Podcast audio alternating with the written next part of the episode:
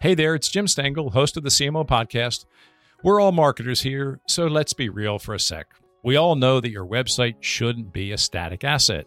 It should be a dynamic part of your strategy to build your brand and drive conversions. That's marketing 101. But 54% of marketing leaders say web updates take too long. That's over half of you listening right now. And that's where Webflow comes in. Their visual first platform allows you to build, launch, and optimize web pages fast. That means you can set ambitious marketing goals and your site can rise to that challenge. Learn why teams like Dropbox, IDEO, and Orange Theory all trust Webflow to achieve their most ambitious goals today at webflow.com. Want to drive greater success in social commerce? With Deloitte's latest creator economy research, you can. After surveying over 500 creators and 500 brands, our insights are helping CMOs and marketing teams harness the power of content creators. And not only that, but how to do it well. See for yourself by visiting cmo.deloitte.com today. Nadja, you're at a very creative company. You have a career of creativity. Yeah. Do you feel creativity can be taught or learned? Look, I think you can help companies, brands, people understand the intersection between creativity, culture, commerce, and community. That's how I really think about the challenge you really have in front of you. And when I think about it in, in the context of the four C's, as I call them, then you can help someone understand it. Hi, I'm Jim Stengel, and I help major brands find their purpose and activate it, and the profits follow. For seven years, I was the global marketing officer for Procter & Gamble, where I oversaw the marketing of hundreds of brands. You may not know it, but the CMOs, the chief marketing officers of all of your favorite brands, are trying to connect you with your favorite products and services through purpose. And on this show, I delve into how they do it. Creative. It's what all individuals, teams, and companies strive to be. But in all aspects of business, there are certain rules to follow or reputations to uphold. So, how do you maximize creativity within these boundaries? Our mini series, Creative Collisions, explores just that. We'll dive into how companies, brands, and leaders handle those push pull moments, why it's so important to have those conversations, and what lessons were learned along the way. Today, we have four executives who are part of BECA, the Black Executive CMO Alliance, whose purpose is to provide a safe and trusted space for black marketing executives to share, learn, elevate, and pay it forward. Joining me for this Creative Collisions Roundtable are Julius Robinson of Marriott, Nadja Bellan White of Vice Media, Amanda Mitchell of AT&T, and Brianne Boles Marshall of General Motors. We recorded this animated roundtable on June 19th while we were all taking it in at the Cannes Lions International Festival of Creativity. Enjoy and get ready to take plenty of notes.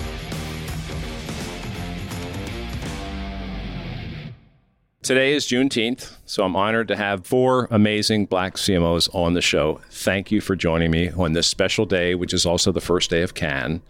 So I'd like to start with, just so our audience knows, your name, your company, your hometown, and a word, a phrase, a short story about your experience so far this year at the Cannes Festival. My name is Nadja Bellan White. I'm the global CMO of Vice Media Group. My hometown is New York City, although I've worked all over the world. And the phrase that best describes my experience so far is something I learned when I was CEO of Africa patience can cook a stone. oh. Well, that's a hard That's act. a hard one day, right? You want to say a little bit more about that before we pass the mic? think as a, a CMO we're in turbulent times. I'm sure you know what that's like. And I think that you have to learn patience and you need to understand the art of the pivot.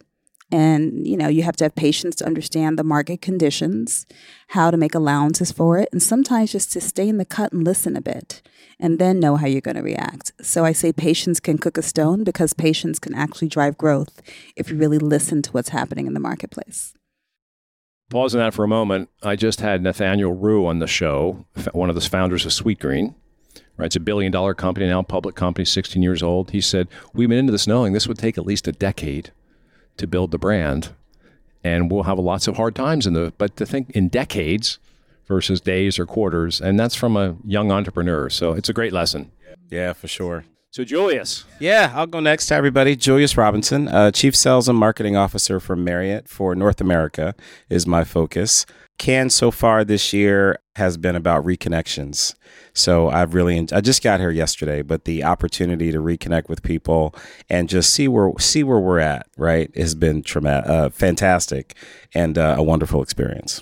I grew up in northern New Jersey, so Newark, New Jersey, mm-hmm. in that vicinity. And I currently live in Maryland, uh, very close to our Bethesda, Maryland headquarters. Yeah, super. Fantastic. Well, hello, hello. Um, I'm Brianne Boles Marshall. I lead diverse media strategy and investment at General Motors. First year at Cannes, and I am beyond impressed. What took me so long to get here uh, is the question I keep asking myself. But when you ask for a word or a mm-hmm. phrase, mm-hmm. um, it actually my my dad when I was texting with him, he um, sent me some encouragement and he said, "Remember, network or not work." Oh, that's good. And I'm like, oh my goodness. So I'm keeping that in my mind as I'm walking through, like meet new people, find out who they are and what what they do, and and grow. My hometown, Detroit, Michigan, by way of Flint, Michigan, and uh, I, but I've lived in Chicago as well for 15 years. My son's in Detroit now, loves it. With a, with a new baby and his wife, they just love it. It's amazing. It, it's amazing the renaissance there. Yeah. So really proud. So, what line of work is your dad in to have that great advice? Well, he was a labor relations negotiator well, for General Motors. So, oh wow, I think he knew what he was talking about. Wow, is he still working? Yeah. Nope, he's retired, but he's still parenting. Yeah, of course. well, we're just after Father's Day, right? We're recording the day after yes. Father's Day. So yes, that's great. Make sure he listens to this. Yeah, I will. Okay, good. My name's Amanda Mitchell, and I feel like I should say that Brie and I are not in the C-suite, or I'm not. Are you? Brie? Not yet. Not yet. Not, not yet. Okay. it was prophetic, so I took it as prophetic. Yes. Okay. My name is Amanda Mitchell. I'm the director of growth marketing at AT&T. My hometown is Dallas, Texas, and I'm actually a fifth generation Texan. Oh uh, but I live in Los Angeles now, and I love it. So, five generations in Texas. What brought your family there in the beginning? There's there's some rumors about what came in, but I believe that uh, my family ran, well, ran away and wound up yeah. in, in wound up in Texas. That's the that's the family lore. Yeah. But is that what happened? I don't know. But that's the that's the rumor. The passed down oral history. Well, let's look forward a bit now before we jump into the conversation, which is about creative collisions. So we're gonna have some fun with that. But as you look at the week ahead of you, I know there's some interesting BECA activities, but what are you most looking forward to this week? You've already started networking, Julius, but for all of you, is there some event, dinner, meeting, speech? But what are you most looking forward to this week? So the project that brought us here, my my team, Team Onyx, was about AI and how the intersection with Black marketers and how it could amplify the voices in the room. And for the project, we wound up doing a lot of research about AI. And so I've gotten really interested in it and I want to see all the AI panels that I can. I want to understand how other people are thinking about it and what the future of that looks like for marketing. So, how are you thinking about AI right now? I'm thinking of it as another tool in the toolbox of marketers. So I know that there's a lot of fear around how it replaces marketers, especially marginalized groups. But I'm thinking of it as another tool that you would use just like anything else. So, and if you work with it, it can work for you. And, you know, in theory, that's how people have adapted to every other tool that's entered the market and disrupted things. Yeah, super. Brie. Similarly, our project was on the use of a dashboard that would measure return on influence, which is a new metric oh, that we like would that. like to present to the marketplace. It posits that Black culture influences mainstream consumer behavior and by amplifying that, by having dedicated budgets and mm-hmm. dedicated strategies to tapping into that insight, you can grow your business exponentially. And so, in order to really build out the tool, we'd need to really partner with data uh, and analytics companies and other marketers who would be interested in um, growing their business, which raise your hand, right? Yeah. Everyone. And so I'm really interested in, you know, joining, you know, looking at Nielsen, looking at Ipsos and some of the other uh, data and analytics companies here to see if there's a partnership to be had there to build things out. Oh, fantastic. You both said you were part of contests at your companies. Tell us more about that. Yeah, so our cohort was given a marketing challenge uh, us about Black creativity and how marketers can bl- bring Black creativity to the fore. We were then randomly assigned to groups. So a lot of us, this is how we got to know So each BECA other. organized this. BECA organized this top down. It was amazing. And it, it was really, really funny. And I don't know if you had this same experience on your team, but the question was broadly specific, is the best way I can put it. Meaning your mind could go in a million different directions to answer it, um, which is a great thing. It didn't lock creativity to answer about creativity. And so all of our teams, that's why we came to a, um, an idea about AI or an idea about an our, our return on influence tool. So each of each of the teams were given a couple of weeks to kind of pull data together, insights together, and then we had 10 minutes to present our idea from top down uh, to a panel, and then we were scored, and those the two top two teams were um, invited to come join at Cannes. I love that. Sounds like Jerri DeVard's work. It does. Yes. Has her fingerprints all over it. That's right. It's a creative initiative, really. Yes. Yes. We're here to talk about creativity. Yeah. Julius, what are you looking forward to? You know, it's funny. Last year, uh, everybody talked about the metaverse. A lot less conversations about that this year. You know, for me, I'm excited about the creative sessions because we are trying to get very specific in our marketing strategy. We we are focused on uh, a couple, you know, next generation travelers, but also our high uh, net worth travelers and how they travel. And so, I'm really looking to unlock some opportunities within the creative process that might drive attention to specific areas. Uh, so I'll be attending a lot of the creative uh, sessions. this Sounds good. I want to be with you. Yeah. So, you know, there are a couple of things I'm excited about. I think one of the sessions I'm most excited about is a it's a talk I'm giving with Target actually tomorrow about return on influence, where we have our client and we have an influencer and we have Target talking about the program we developed because influencer engagement can be used in many different ways. But when you add the secret sauce is when it actually drives the ROI that companies need. And so we have a panel with Target talking about the program we've developed for them um, with one of their featured influencers, and it's working at a time when you really need to look at all facets of the customer journey to really influence the purchase decision. So I'm excited about doing that talk with Target tomorrow. You nervous? No, I do this a lot. Do right. I do oh, this a lot. I think sometimes you just have to let the data speak for itself and let the talent speak. I mean, as marketers, you can give the best case study. The best case study are the very people that are actually influencing the process themselves. And that'll be tomorrow with Roundel. So I'm excited about that. We've all been there. You spend millions of dollars each year driving traffic to your company's website, and then the results come in and they're just not what you hoped. On top of that, 81% of marketing leaders say website ownership is a challenge. So, what do you do?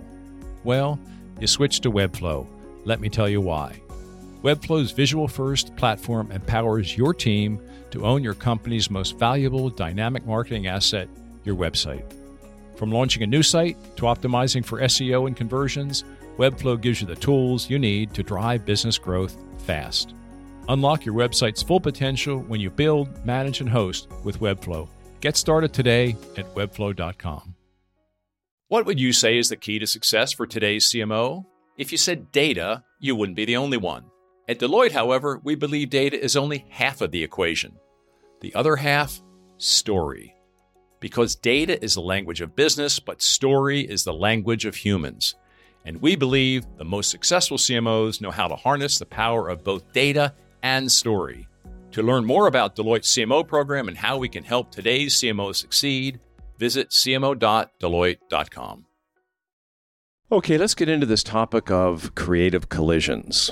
So I'm going to ask you two questions. I'm going to have you all speak to that, and then we're going to have a customized question for each one of you, and then we'll open it up for comment.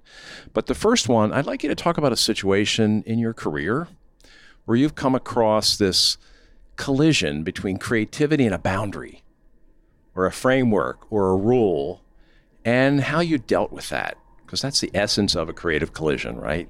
Because we can all be wildly creative, but most of us are operating within some sort of guidelines, guideposts, whatever it might be.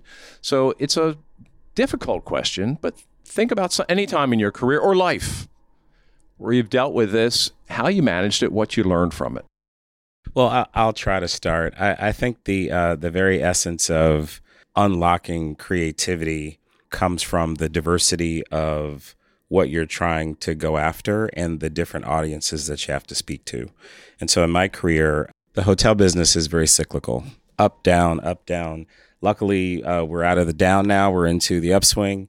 And people have really attached themselves to leisure travel in a new way. We're very excited about that.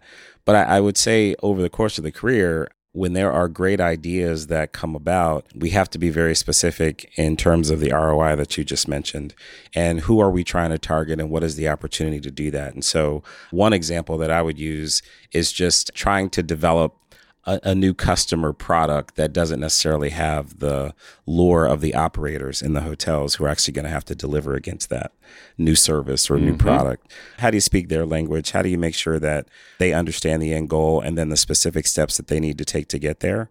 And when we've done that, we've been most successful. So I would just, you know, it's all about looking at the big picture, but looking at all the audiences that, that are going to receive the meal you're preparing for them and what's the best way for them to eat it uh, would be the way that I would approach it. And you manage that by involving? They need to feel like they're part of the process, right? Um, if they're gonna if they're gonna do uh, one or two new things in the business, how do you make sure that yours is one of them? Mm-hmm. And the only way to do that is for them to feel like they've got buy-in and have had input into the process of of the actual thing that we're trying to accomplish. Yeah, sure. Who's next? You know, I have an interesting one. It's it's, it's more um, at my prior life. I was an MD at at Ogilvy. I ran Unilever and Dove, and we developed. Um, a message, a commercial called Courage is Beautiful. And what people don't know is that we developed it in seven days. And it was incredibly controversial at the time because it was during COVID 1. You know, there are multiple waves of COVID and emotions are running high on both sides of the pond. I was based in London. And I remember talking to my then client who was like, Can we do this? Do we have the right to do this? And I remember saying to him, If you stand for nothing, then who are you? And I think your message has to be heard. And so we then underwent a development of a message around courage that ended up being a great unifier at the time when the world is very much being torn apart by different facets. And to be part of something that brought different cultures together, different communities together, at a time where people literally were really at odds, gave me great comfort and to know that this is what we did at a time when humanity needed it most and it was done in seven days. I broke a lot of rules though. I didn't really ask for permission. If you know anything about me i never ask for permission but it worked and it was needed. And it ended up putting together and pulling communities together in a way that i don't think anyone really understood. And i'm so so proud of the work that we did with that team at unilever. What's your major learning from that? Other than not listening to know the first time? That's a good learning. You got to pay attention to your gut and, you know, I think sometimes, I mean, you can't learn this. It only happens over time and decades. And in my heart, I knew that we had something special. And I knew when we looked at the faces of these unsung heroes that there was a message to be done. And the brand was very small in the message, mm-hmm. but the meaning was quite large. And then you had to make sure you regionalized it across the globe so that was meaningful in those markets. And so being able to understand the cultural mores being brave enough to say to someone, No, I actually think this is the right thing to do, to listen to the people around you, but do it in seven days was kind of incredible. And so you get those rare moments in your career when things kind of come together. And that was one that I that comes to mind. How was the impact on the brand? Oh, tremendous. It was the next evolution of, you know, you know, the original Dove case study. This became the next Dove case study because Dove ended up being representative of what beauty is in a way that was refreshing and the brand needed that that kind of ignite ignite igniting but you know what i'm saying? Like they needed kind of this powerful force behind them at a time when the world needed the most and then they've continued to do other great things. It's a great story. It's a great story. Who's next? I can go. Mine isn't as revolutionary. It's more you know down in the weeds but being at AT&T we have over 100 years of data that's we've had a lot of acquisitions divestitures of companies that have come together and gone apart. So when we want really cool ideas in marketing it takes a lot of creativity to build them within the systems that don't always talk to each other. So I would say we're not always figuring it out, but we have a lot of innovative people within the company that are willing to work with us to build cool things. I don't know if I'm allowed to talk about most of those, but it's interesting the way we pull it all together. And, and there's a larger initiative to to send, you know bring all of that data together, so we don't have to do that in the future. But until then, working with just my partner teams across across AT and T to to bring our vision to life, even if it the solution isn't as clean as we'd like it to be. What do you do to uh, foster that kind of collaboration? I have just met certain people that have within AT&T that have that uh, oh we can you know they get really excited about ideas and you just kind of have them on your short list mm-hmm. and so you have this idea and you're like oh I like that and you know that might not be somebody's specific job, but I can reach out to this person, you know, these five people, and I know that they're gonna um, get excited about it and try to figure out a way that we can make it happen. So I think that that's that's how we do it. You don't always go to the person that right. necessarily owns. Yeah, know where the energy is, right? Yeah, yeah. My my CEO at P&G when I was there, whenever I or my group had an idea that was a little bit disruptive, he would get out a list and he would say, "Who's going to have energy for this? Take it to them, let them run with it, and then take the learning back and spread it." I mean, that's the way change happens. Go where the energy is. Don't fight it. Bree. Well, I have to say, um, my role was born out of adversity. There you go. Creative collision. Cliffhanger, right? The year was 2020. Social injustice was at the forefront of everyone's minds. And here was General Motors on the front page of the Detroit Free Press and the and the New York Times. There was a full page ad that was taken out by several uh, black owned media companies. And in this letter, they proceeded to express their displeasure with how investment has gone against black owned specifically, mm-hmm. but diverse owned media companies in general. Born out of that, General Motors took an introspective look at ourselves. And it was in that inward look that we discovered it's not that we're doing nothing, but we could be doing more. And so, coming out of that, um, we hosted our first ever a diverse owned media summit where we had dialogue and we said, "Hey, we hear you, we we see you, we understand. Here's what we're going to do." We made very public investment goals against uh, black-owned media companies, but I will tell you, we're also very intentional about looking at how we're investing across all diverse segments and we're making sure that we're growing across all segments, whether we have a publicly stated goal or not. A part of what got promised in that first ever summit, which predates my time at General Motors, though it doesn't feel like it does, but as a part of that, they made a commitment to create a position that would lead the charge in this space at General Motors, that would be um, accountable for our investments and our strategy behind that and that would be responsible for bringing everybody in to the conversation. And I'm very, very proud that that role is the role that I, the mantle that I carry today.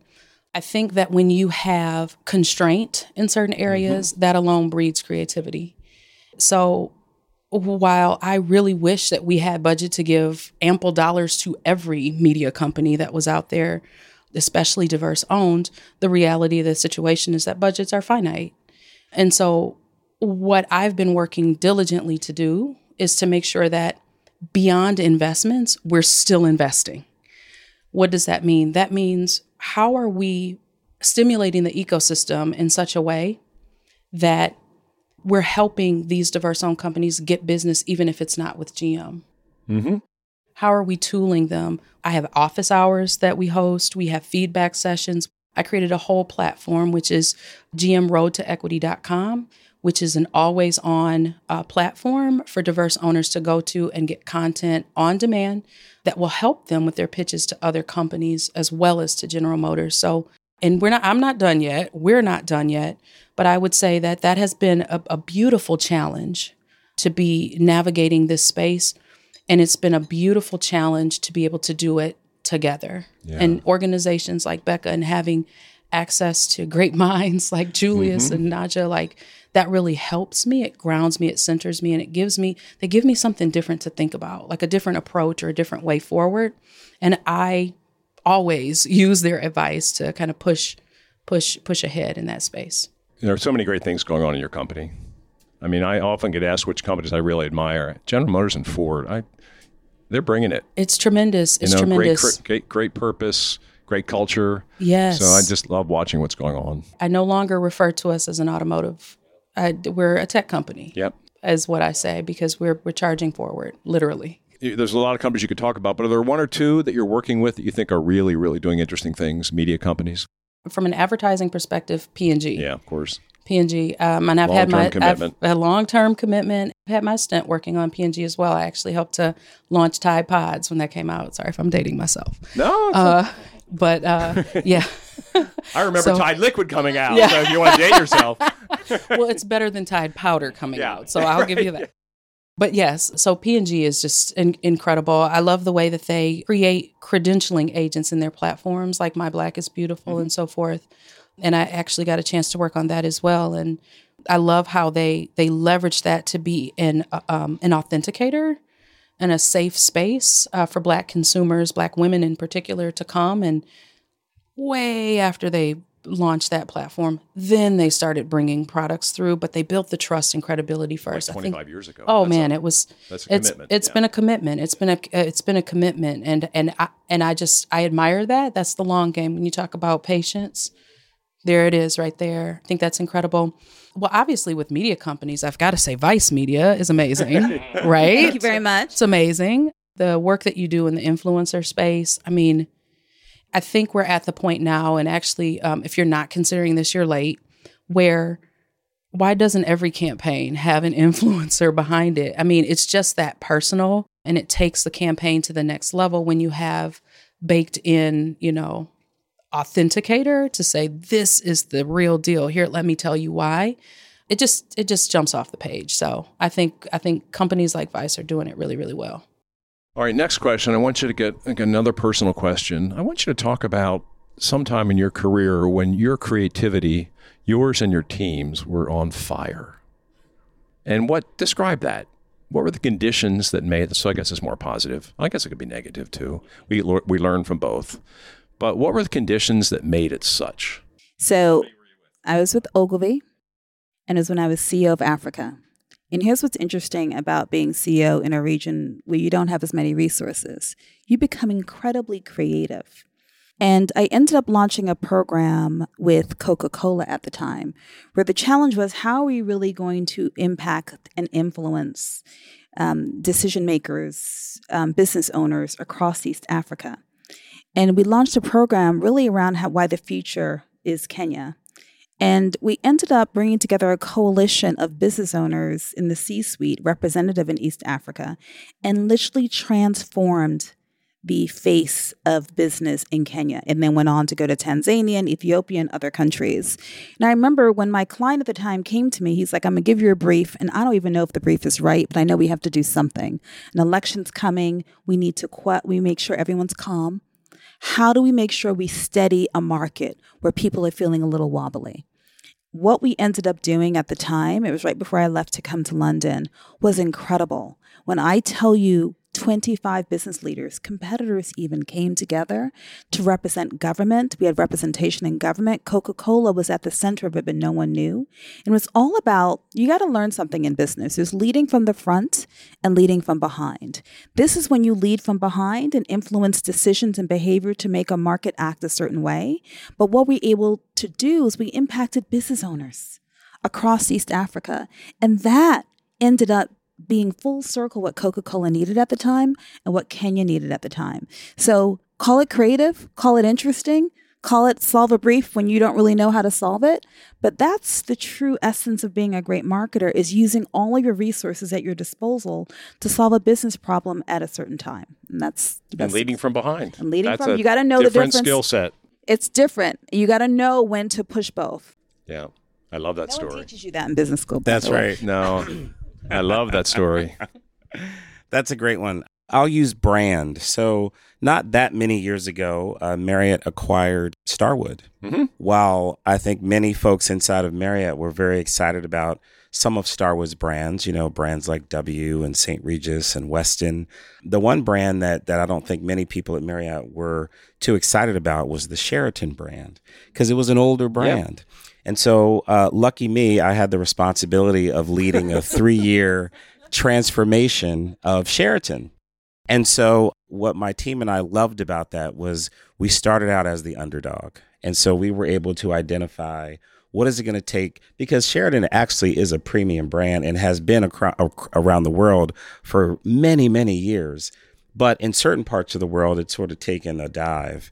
And so to to get people who didn't necessarily care about something because in many cases it was a competitor to some of our brands and then within a year get them to not only want to support it but to actually love the mission was phenomenal. And so that was a that was a 3-year global journey and we talked to customers, we talked to advertisers and media markets, we talked to um, our own associates around the world who had this affinity for that brand.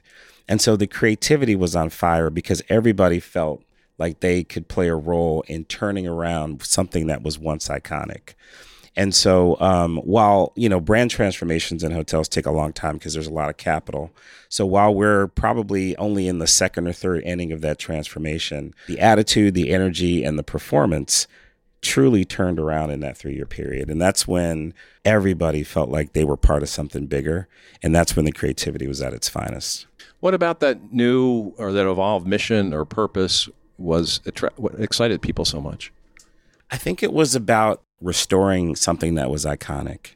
But the one interesting part about the brand, and all of our 30 brands have very specific attributes, but the one bra- the one attribute around Sheraton was this notion of community. I remember talking to a customer in a customer panel who said, you know, I had my wedding at the Sheraton because my mother had her wedding at the Sheraton and my grandparents had their first date at a Sheraton, right? And so there was this community and legacy of that brand. And so the turnaround was all about the design and all of that, but the energy came from the emotional connection that people had. And so the further we dug into the commer- the uh, emotional connection and created one of the brand themes around a sense of community, that was all she needed to take off. Big lesson in that is with any brand transformation, go back to see what the latent equity is. Exactly. What's there? What's There's a reason there. the brand started and got a following. That's and often we lose that. That's right. And not be emba- and don't be embarrassed by it. Right. Own it. Own it. We were just talking about this. Everyone thinks that brands stay high all the time. No. It's cyclical. That's right. And so you've got to manage the wave of brand transformation. And anyone that understands branding knows it's all about the cycle. And watch. I mean, you've written so many books about it.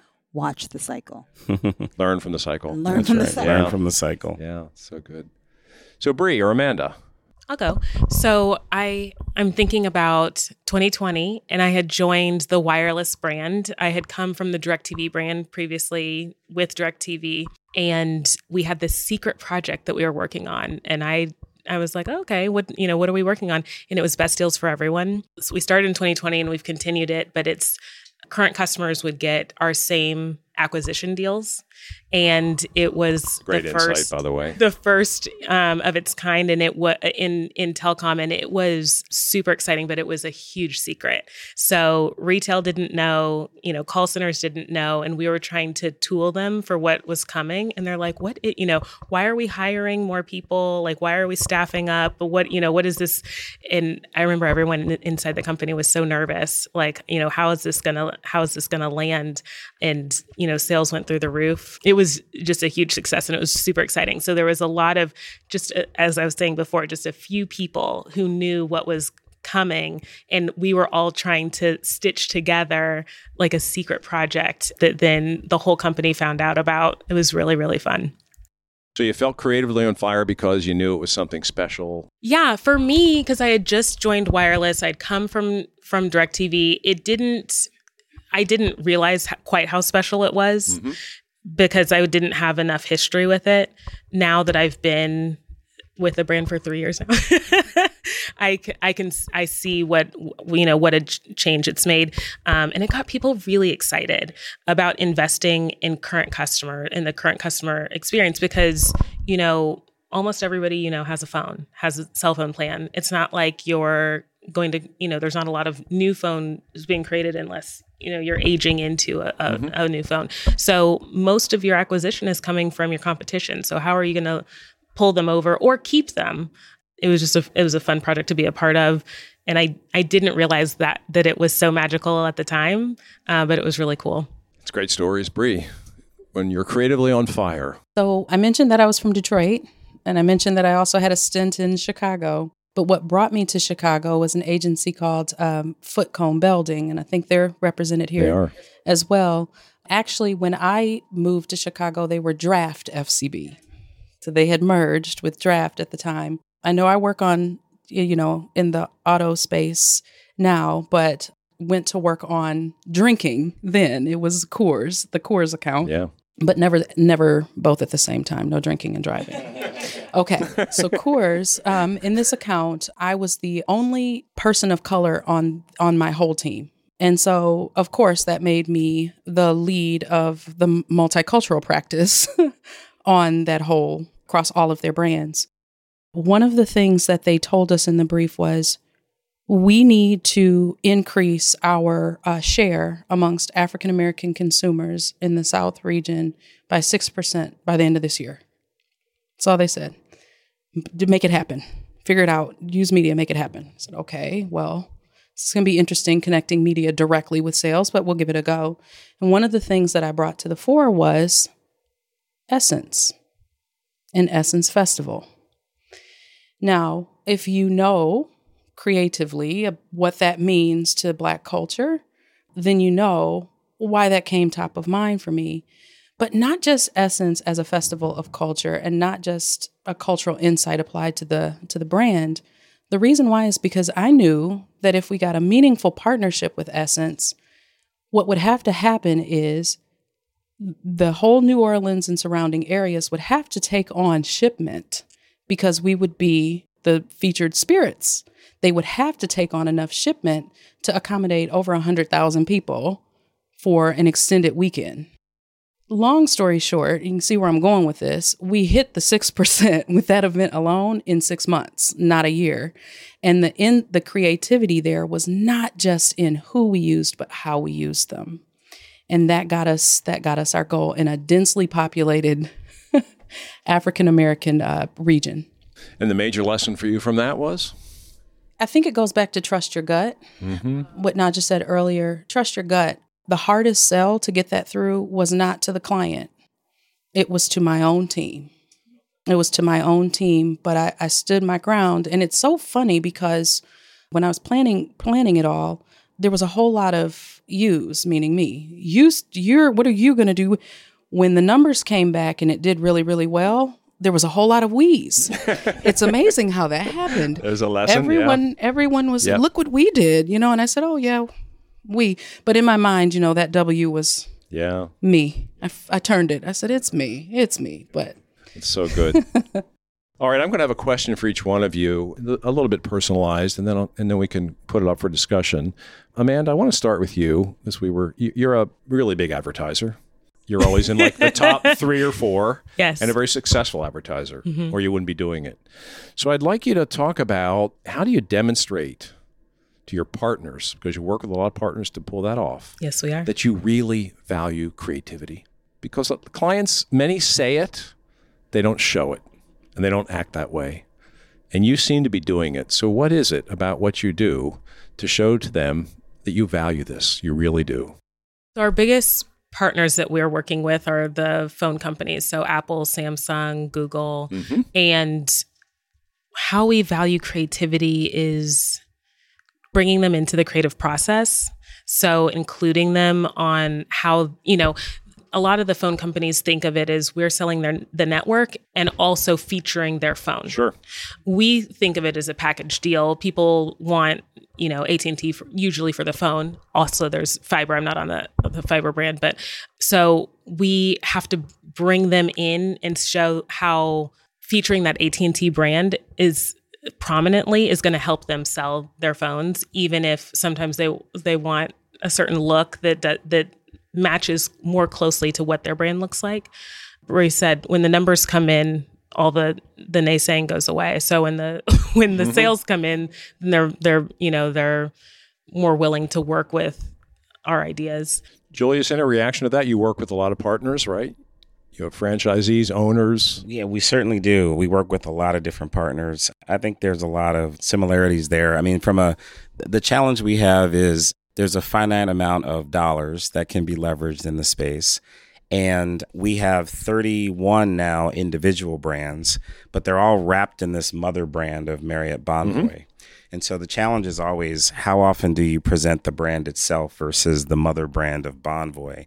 And I think what we've tried to do is to, you know, Bonvoy is really about how the ecosystem comes together. I think where we've tried to express the appreciation for the creativity is in the individual brand advertising and marketing because that's where people have an emotional connection to those brands. And so we sort of we let our partners stretch themselves bigger in those spaces than we might when we're talking about the the the the mother brand if you will. Nadja, you're at a very creative company. You have a career of creativity. Yeah. Do you feel creativity can be taught or learned? That's a mixed question, Jim. Look, I think you can help companies, brands, people understand the intersection between creativity, culture, commerce, and community. That's how I really think about the challenge you really have in front of you. And when I think about it in, in the context of the four C's, as I call them, then you can help someone understand it because for me, I have to break it down to its simplest form. I haven't met a brand, I haven't met a creator that can't understand it across those four C's. So I try to figure out who my audience is, and then I try to give it the great, greatest context possible. But I think some people get it, but there are going to be some naysayers. I mean, look, creativity is under fire. And, you know, eh, and I may not have a popular view, but as much as people love AI, I worry because AI is not the answer. AI is a tool. And you don't want to use tools that take away all the creativity because there is a human part to it that is necessary. And it's part of the creative process that's critical and crucial. You don't want to lose that. So I try to keep that balance with the audience in which I work with and the creators that I work with. So, yes, I think creativity can be taught to almost everyone, but there are some naysayers that think it can be completely automated, and it cannot. Happy to do a podcast on that one, but it absolutely cannot be automated. I've tried to do podcast outlines with AI and it, it's not there yet. It's not people there think, yet. People yeah. think, oh, I'll put this into Chat GPT, it's going to work. And it's not meant to be the answer. I say to my kids all the time, I know you think Chat, Chat GPT can write your term papers in university, but you still got to learn how to write. And so you got to be careful with the overuse of technology because the human interaction, that gut, that grit that drives you as marketers, is really important, and no automation can prepare you for that. And that, to me, is the center of creativity. And that has to remain true to who we are in this industry. Can I just add 2 mm-hmm. seconds to that? I mean, I, I would say 100% agree with you. the AI conversation, I think we have to remember that that is a distinct data set about things that are already possible. And I think creators deal in the impossible. And you can't create impossibilities from technology, at least not today. So I think the more the creators think that way, the more relevance they'll have in the future. But who are we? We're OGs. or did you mean anything else by creativity under fire? Is it the AI? AI is part of it. And I also think that many companies, as you well know, when you're in a recession, the first thing that goes out the door is brand. And they're like, we don't need creativity. You, you don't really need to do that. Get rid of your marketing programs, get rid of your investment in brand. And I know I don't have to tell you this. And you know, your friend Shelly Lazarus will tell yeah. you when, when things are hard, you don't do away with your marketing budgets, do away with your brand budgets. You double down on it. That's when you invest in brand because that's going to give you return 10, 20x over. But sh- people who are short minded, who don't really understand, tend to pull away that investment. And that's when brands get hurt because that's playing the short game, not the long game. And so, yeah, I think creativity is under fire because those budgets end up being cut and whittled down to nothing. Then, when the value of that brand has been whittled out to nothing, they're like, well, what happened? Well, you, well, you took everything away. You got rid of all the creative people. You got rid of all the marketers. And guess what? You thought you could just do something with Chat, Chat GPT, and that doesn't solve it. So, double down on creativity, double down in investment, double down in brand. And remember, that actually contributes to the overall ROI of your company. I wrote a, an 11 page story in this month's Harvard Business Review called about brand marketing and performance marketing with two colleagues. One's a professor at Wharton, a really bright woman named Cait Lamberton. The whole basis was the most scary assumption we have in our business is that brand marketing does not have a payout does not have ROI. This article totally turns that on its head using fabulous new data and software to prove it. I'm going to send it out to everybody in my Thank company. You. Thank you. Okay, Bree, you work for a car company, a gigantic one. And the language of creativity, creative collisions, especially you don't like to use that word, but you are being creative at this company. So, what is going on within your company that has fostered this creativity? Is it leadership? Is it conditions? Is it this time in history? What is it about what's happening in your company and I think in your larger industry that is so so positive? For a company that's over 100 years old and has been gas based, turning to an electric based deal is quite a pivotal moment in and of itself. And that is what the industry is doing, right? And I think that to brace for that change, everything down to our, our manufacturing centers are tooled to pull together what we call ICE vehicles or internal combustible engines, runs on gas. Everything is tooled in service to the way that we've always known. And I think pivots can be scary when you're looking to lean into something new, when you're powering forward. We have um, our vision is what we call triple zero zero crashes, zero emissions, zero congestion. That's a big, hairy, audacious goal, by it's the good, way. It's a good brief. Um, if you live in a um, yeah. city with a lot of traffic, the zero congestion alone is big, hairy, and audacious. But, you know, we believe it's possible. We believe it's possible. And we work with our brands every day to design around what we believe and doing that inclusively is also the challenge right and and i don't mean inclusive in just an ethnic or a gender sense but even in uh, inclusion in an able sense right people are differently abled um, and and so we have vehicles that are tooled to enable them to to also drive and be mobile so I think we're just finding our finding our flow now. It's we're in the early stages, but it's a very exciting time, I must say. It's very positive for the world, very optimistic. Julius, you are you're the world's largest hospitality company, right? We are, yes. So you know a few things about creativity and culture. And I'd like you to speak about what you've learned about happy employees, including at your franchise operations. Sure. Happy customers and just an overall positive creative culture. What have you learned because you have this incredibly extended ecosystem? That's right. So, how do you activate that? How do you keep it creative to the point where you hit all your KPIs, internal and external? Sure, great question. Well, I, I, think a lot of it has to do with innovation and creativity. I think those two go together. And then I think there's a level of inspiration um, that comes along with that. So I'll talk about the first two across the business. I mean, our, our company was founded uh, on the notion that if you take great care of your associates, they will take great care of the customer, the customer will come back. And I think that that actually stands true 97 years later. I think we still have that essence as an organization. But when you think about the world of imagination and creativity, that really sits uh, again with the brands and with the global global connectivity and how trends and people are moving. That's one element. The other element, though, are the folks in the hotels who help people live their experiences each and every day. And so you have a, a team that's focused on delivering on the ground. And then you have a team that's trying to take that emotional connection and make it relevant for everybody. And so when those two are in uh, concert, it works really, really well. That's the combination of innovation and creativity. And I think the other piece of that from an inspirational perspective is people through social media share their stories each and every day. They take pictures of what they eat. They take pictures of the pool. They take pictures of all their experiences. And so while, while we know we're not necessarily in the pure experience business, we are facilitators of the experience. And so the millions of people that stay with us in our hotels each and every day all have a unique idea around what they want that experience to be. And so the the the challenge and the fun for the organization is how do you harness that and pull up the ones that are relevant to you uh, but pull up different ones that are relevant to you.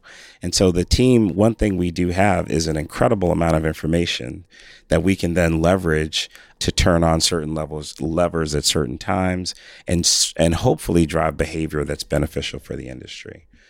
You know, and sometimes the there's a seesaw there. Sometimes the creativity around the innovation is well ahead of the actual guest experience.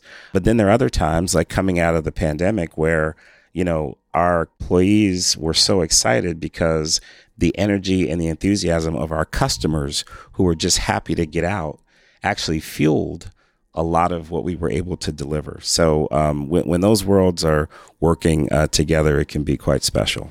I want to end this great discussion with each of you giving one short piece of advice regarding creativity and leadership to our listeners. And by the way, about half of our listeners are young.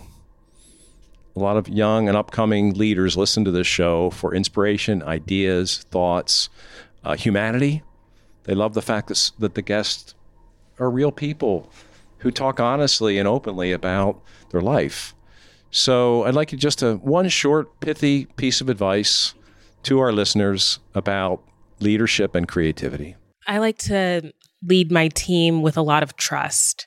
So I give them a lot of leeway with how they solve problems. So I give them the problem that I want solved, the goal we want to meet, and I let them run with it. And they're going to solve it in a way that I wasn't expecting. And sometimes it'll really, really, you know, really, really surprise me. I just look at them as they work for me and I also work for them.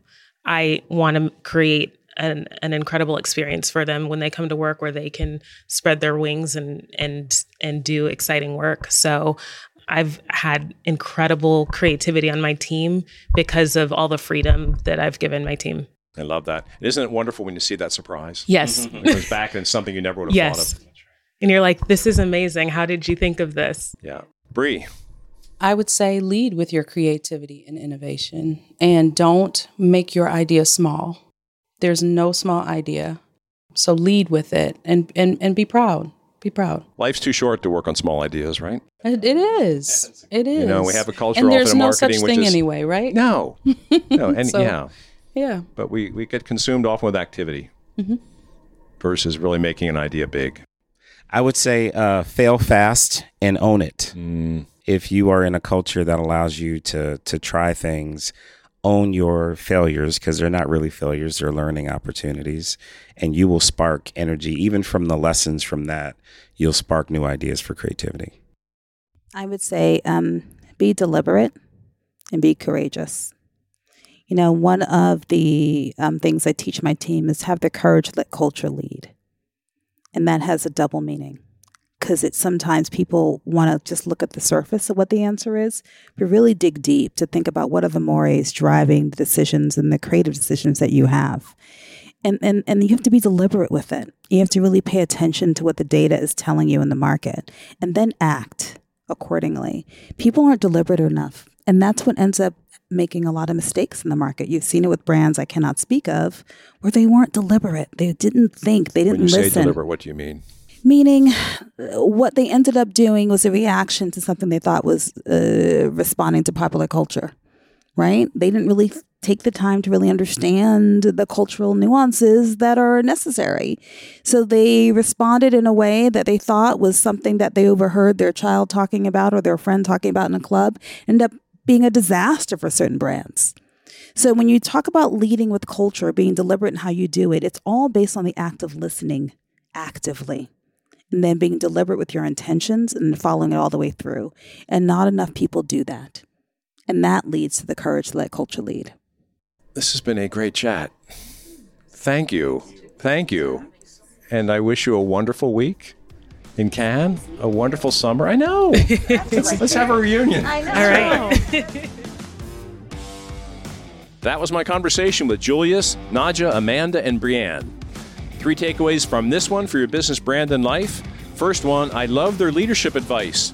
Lead with trust, lead with creativity and innovation, fail fast, and own it, and be deliberate and be courageous.